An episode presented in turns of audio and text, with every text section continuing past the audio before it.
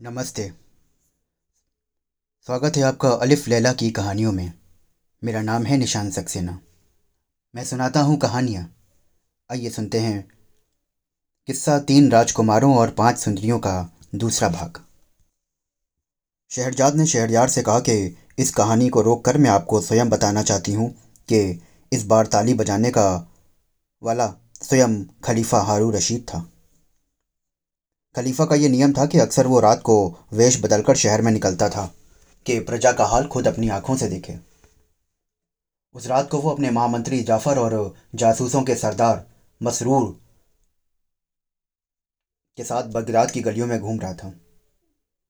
वो तीनों व्यापारी जो एक जैसे वस्त्र पहने हुए थे, जब वे लोग उन स्त्रियों के मकान के पास से गुजरे तो उन्होंने हँसी की ध्वनि और गाजे बजाने का स्वर सुना। खलीफा ने कहा कि ये घर का दरवाज़ा खुलवाओ।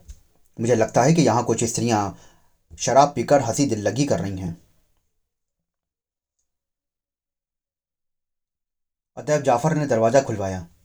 साफ़ी ने दरवाज़ा खोला तो जाफ़र उसके रूप को देखता ही रह गया। फिर उसने जल्दी से कहानी गढ़ी। उसने कहा कि, सुंदरी, हम तीनों व्यापार मोसिल, व्यापारी बोसिल नगर के निवासी हैं। हम व्यापार की वस्तुएँ लेकर यहाँ आए हैं और एक सराय में ठहरे हैं। आज की रात को यहाँ के एक बड़े व्यापारी ने हमें दावत दी थी। हम उसके घर गए और उसने हमें स्वादिष्ट भोजन कराया। उसने साथ ही हमें मदरा पीने को भी दी। हम लोग नशे में आ गए तो उसने नृत्यांगनाओं को बुलाकर नाचने की आज्ञा दी। इस नाच गान में काफ़ी समय हो गया और नशे की हँसी और नाच गाने से बाहर काफ़ी आवाज़ें जाने लगी। उसी समय संयोगवश शहर का कोतवाल गश्त लेकर उधर से निकला। उसने उस घर पर छापा मारा।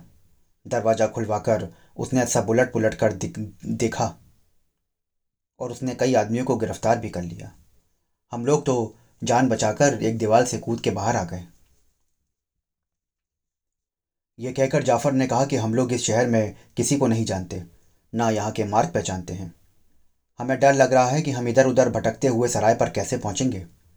फिर संभव है कि सराय का दरवाज़ा बंद हो गया हो, और हम रात भर गलियों में भटकते रहें। यह भी संभव है कि वही कोतवाल गश्त लगाता हुआ निकले और हम लोगों को बंद कर दे। हमारी दशा बड़ी दयनीय है। सुंदरी, तुम दया करके अनुमति दे दो। हम रात भर के लिए तुम्हारे मकान में किसी जगह पर पड़े रहें। अगर तुम हमें अपनी संगति में मिलाने के योग्य समझो तो हमें अपने गाने बजाने में शामिल कर लो। हम लोग ये समझ गए हैं कि तुम गाने बजाने में अति निपुण हो। हमें संगीत में भी बेहद रुचि है। हम भी अपनी कला के से तुम्हारा आमोद प्रमोद में योग दे सकेंगे। साफ़ी ने कहा कि मैं इस घर की मालकिन नहीं हूँ। तुम लोग जरा यहीं ठहरो, मैं मालकिन से तुम्हारी बात करती हूँ। अगर उसने अनुमति दे दी तो फिर कोई दिक्कत नहीं रहेगी और तुम लोग आराम से यहाँ रात बिता सकोगे।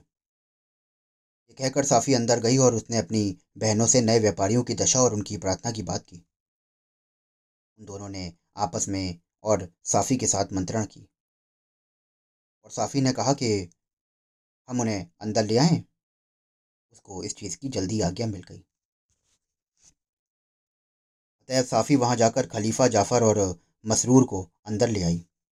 इन्होंने बड़ी शिष्टता और सम्मान से स्त्रियों और फ़कीरों को प्रणाम किया। उन सबने उन्हें व्यापारी समझकर उनके अभिवादन का यथा योग्य उत्तर दिया। जुबैदा ने, जो तीन बहनों में सबसे बड़ी और सबसे बुद्धिमान थी, उनसे उनकी कुशल छेम पूछी और कहा कि हम लोग जो कुछ कहें, उसका तुम लोग बुरा ना मानना। जाफ़र ने कहा कि तुम सुंदरियों के मुख से ऐसी कौन सी बात निकल सकती है जिससे मुझे बुरा लगे? जुबैदा ने कहा कि मुझे ये कहना है कि तुम लोग जहाँ तक हो सके चुप रहना। और जिस बात का तुमसे सीधा संबंध ना हो, उसके बारे में कोई प्रश्न न करना। अगर तुमने ऐसा किया तो हम तुमसे क्रुद्ध हो जाएँगे, और इसका फल तुम्हारे लिए अच्छा ना होगा। मंत्री ने कहा कि अगर तुम्हारा यही आदेश है तो हम ऐसा ही करेंगे, और किसी बात का कोई प्रश्न ना करेंगे। ये वादा लेकर जुबैदा ने उन सबके आगे खाद्य सामग्री रखी और मदिरा पिलाई। जब मंत्री जुबैदा से बातें कर रहा था तो उस समय खलीफा आश्चर्यचकित होकर उन स्त्रियों के सौंदर्य और तीक्ष्ण बुद्धि को देख रहा था। उसे उस बात से भी आश्चर्य हो रहा था कि तीन फकीर दाहिनी आँख से क्यों काने हैं? उनकी उत्कट इच्छा कि वो फकीरों से इस बात का रहस्य पूछे। किंतु उसके दोनों साथियों ने इशारों में ही ऐसा करने को मना किया। मकान के अंदर की सारी रुपहली और सुनहरी सजावट को देखकर वो मन ही मन कह रहा था कि ये चीज़ें जादू की हो सकती हैं, पर वास्तविकता तो नहीं है। इतने में फिर एक फकीर ने उठकर अपने देश के ढंग पर नाचना शुरू कर दिया। स्त्रियों को वो नाच पसंद आया और सबने उसके नृत्य कला की प्रशंसा की। फकीरों का नाच हो चुका तो जुबैदा अपने स्थान से उठी और अमीना का हाथ पकड़कर बोली कि, बहन ये तो तुम जानती हो कि यहाँ पर उपस्थित सब लोग हमारे अधीन हैं, और इनकी उपस्थिति हमें, हमारे काम के से रोक नहीं सकती। अमीना ने उसका अभिप्राय समझकर उस जगह की सफ़ाई शुरू कर दी। उसने भोजन के पात्र और मदरा की सुराहियाँ और प्याले उठाकर बावर्ची खाने में रख दिए, और गाने बजाने का सामान हटाकर फर्श पर झाड़ू लगाई। इसके बाद उसने सारे दियों की बत्तियों के गुल काटे और कुछ सुगंधित तेल से दिए जलाए। फिर कमरे को नए ढंग से सजा दिया। अमीना ने फकीरों और खलीफा तथा उसके साथियों को दलान में बिठाया। फिर मजदूर से कहा कि, तुझ जैसे हट्टे कट्टे आदमी को इन लोगों की तरह बैठना नहीं चाहिए। तो उठ और हमारे संग काम कर। मजदूर अभी तक ऊँग सा रहा था। वो अपनी हैसियत का ख्याल करके रास रंग में शामिल नहीं हुआ था। वो फ़ौरन उठा और अपने चोगे को कसकर कमर से बांधकर वहाँ की सफ़ाई करने लगा। कुछ देर बाद अमीना ने दलान में एक चौकी बिछाई और मजदूर को अपने साथ में लेके गई। एक कोठरी से दो काली कुतियाँ खींचती हुई लाई। दोनों कुतियों के गले में पट्टे बंधे थे और पट्टों में जंजीरें बंधी थी। मजदूर उसकी आज्ञा के अनुसार दोनों कुतियों को दलान में ले गया। जुबैदा गुस्से से झटके के साथ उठी और उसने एक ठंडी सांस भरी और आस्तीन ऊपर चढ़ाई। उसने साफी के हाथ में से एक चाबुक लिया और मजदूर से कहा कि एक कुतिया की जंजीर अमीना के हाथ में दे दे और दूसरी को मेरे पास लिया मजदूर उसकी आज्ञा अनुसार एक कुतिया को खींचकर जुबैदा के पास लाया तो कुतिया बड़े आर्त स्वर में चिल्लाने लगी। वो दयनीय दृष्टि से जुबैदा की तरफ़ देखती जाती थी और उसके पैरों पर अपना सर भी रगड़ती थी। जुबैदा ने उसके इस अनुनय पर कुछ ध्यान न दिया और सटासट उसे चाबुक मारना शुरू कर दिया। मारते मारते जब जुबैदा का दम फूल गया तो उसने मारना बंद किया। और फिर मजदूर के हाथ से कुतिया की जंजीर लेकर उसके अगले पंजे पकड़कर पिछले पैरों पर खड़ा कर दिया। दिया और जुबैदा एक दूसरे को देखकर बड़े दुख के साथ आँसू बहाने लगी। जुबैदा ने राम रुमाल से कुतिया के आँसू पोछे और उसे प्यार करके उसका मुँह चूमा। मजदूर को उसकी जंजीर थामा कर कहा कि इस कुतिया को दलान में ले जा और दूसरी को यहाँ पर लेके आ मजदूर ने इस कुतिया को ले जाकर दलान में बांधा और अमीना के हाथ से दूसरी कुतिया लेकर जुबैदा के पास लाया। जुबैदा ने इस कुतिया को भी पहली कुतिया की भांति खूब मारा और फिर उसकी आँखों में आग डालकर रोई और उसके आँखों, आँसू पोंछकर उसका मुँह चूम लिया। नो फकीर खलीफा और उसके साथियों को यह सब देखकर बड़ा आश्चर्य हुआ कि पहले तो जुबैदा ने अत्यंत निर्दयता से कुतियों को पीटा और फिर उनके साथ मिलकर रोई भी। इसके अलावा मुसलमानों के धर्म में कुत्ते अपवित्र जंतु माने जाते हैं। और जुबैदा जैसी सुसंस्कृत महिला को कुतियाँ का आँसू पोछकर उनके मुँह चूमना, ये किसी को समझ में नहीं आ रहा था। विशेषतः खलीफा अपनी उत्सुकता नहीं रोक पा रहा था। उसने इशारे से मंत्री से कहा कि इस रहस्य को पूछना चाहिए। मंत्री ने पहले तो टाल मटोल करी और फिर संकेत से प्रश्न करता ही रहा। उसने विनय करी कि समय इस बात का नहीं है। आप मुझे बताएँगी कि ये क्या हुआ? जुबैदा ने उसकी तरफ़ कोई ध्यान न दिया। जुबैदा कुतियों को पीटने के बाद कुछ देर सुस्ताती रही। फिर साफ़ी से कहा कि, बहन, तुम अपने स्थान पर आकर बैठो तो हम अगला काम करें। जुबैदा फिर दलान में आकर एक बिछी हुई चौकी पर बैठ गई। उसने खलीफा और उसके साथियों को अपनी दाई ओर और खर फकीरों और मजदूरों को बाई ओर बैठा दिया। चौकी पर बैठकर कुछ देर और सुस्ताती रही। इसके बाद उसने अमीना से कहा कि, बहन, उठो, तुम्हें मालूम है कि अब तुम्हें क्या करना है। मीना की ये बात सुनकर वो बगल वाली कोठरी में जाकर वहाँ से एक संदूक उठा लाई, जो पीले साटन में मड़ा था। और इसके ऊपर भी हरी चोबी का एक गिलाफ चढ़ा था। उसमें से एक बांसुरी निकालकर अमीना ने साफ़ी को दे दी। साफ़ी ने उस बांसुरी को एक करुण वियोगात्मक राग निकाला और देर तक बचाती रही। खलीफा और अन्य उपस्थित लोग उसका कौशल देखकर अत्यंत प्रसन्न हुए। फिर साफ़ी ने अमीना से कहा कि, तुम बांसुरी बजाओ। मैं बजाते बजाते बहुत थक गई हूँ। अमीना ने बांसुरी लेकर कुछ देर तक सुर मिलाया और फिर एक बड़ा मधुर राग बजाना शुरू कर दिया।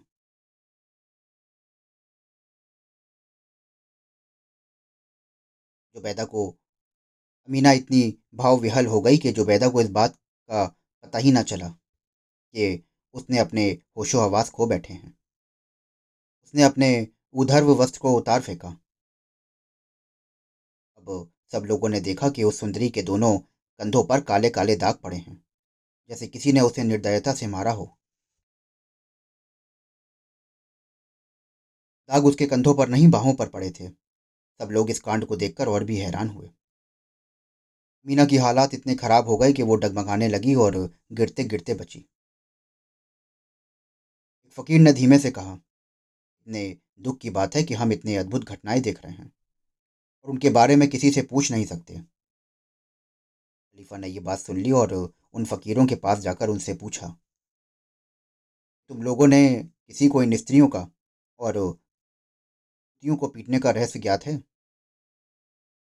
फकीर ने कहा कि हम में से कोई भी इस बात को नहीं जानता। हम लोग आज ही रात को यहाँ पहुँचे हैं। ये बात खलीफा की उत्सुकता को और बढ़ा दिया था।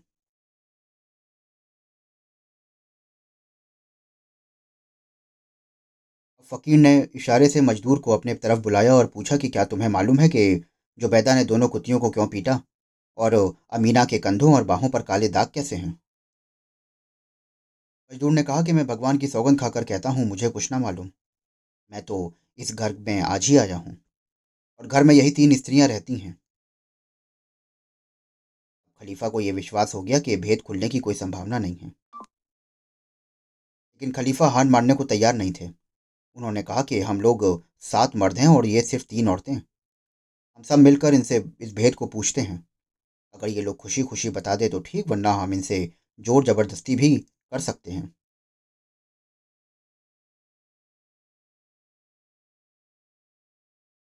मंत्री की राय इससे विपरीत थी। उसने खलीफा के कान में कहा कि हम सब यहाँ पर बड़ा स्वागत सत्कार किया गया है और गाजें बजाने से भी हमारा मनोरंजन हुआ है। ऐसी दशा में ज़ोर ज़बरदस्ती करना ठीक नहीं है। फिर आप भी देखें कि इन स्त्रियों ने किस शर्त पर हमें अपना अतिथि बनाया। हमने भी उनकी ये शर्त मानी है कि हम उनसे कोई पूछताछ ना करेंगे। अगर हम अपना वादा तोड़ते हैं तो ये लोग हमें बेमान नहीं कहेंगे। मंत्री ने आगे समझाया कि ये भी विचार कर लें कि जब इन स्त्रियों ने हमारे सामने इतने आत्मविश्वास से चुप रहने की शर्त रखी, मालूम होता है कि इनके पास कोई ऐसी शक्ति भी है जिससे ये लोग शर्त तोड़ने वाले को दंड दे सकती हैं। ऐसा हुआ तो हमारे लिए और भी लज्जा की बात होगी। चाहे हम बाद में इन्हें कितना भी दंड दें। मुझे ये कहना है कि रात बितानी ही है यहाँ पर। इस समय आप कुछ ना कहें। सवेरा होने पर मैं इन सारी स्त्रियों को पकड़कर आपके दरबार में ले आऊँगा और आप जो चाहें इनसे पूछ लीजिएगा।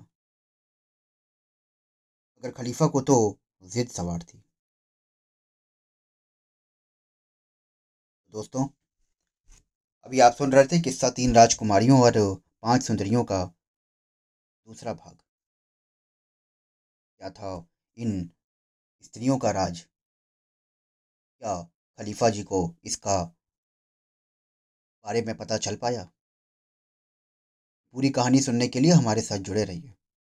हमारे चैनल को फॉलो करिए। मैं फिर मिलता हूँ आपसे आगे की कहानी के साथ। शुक्रिया।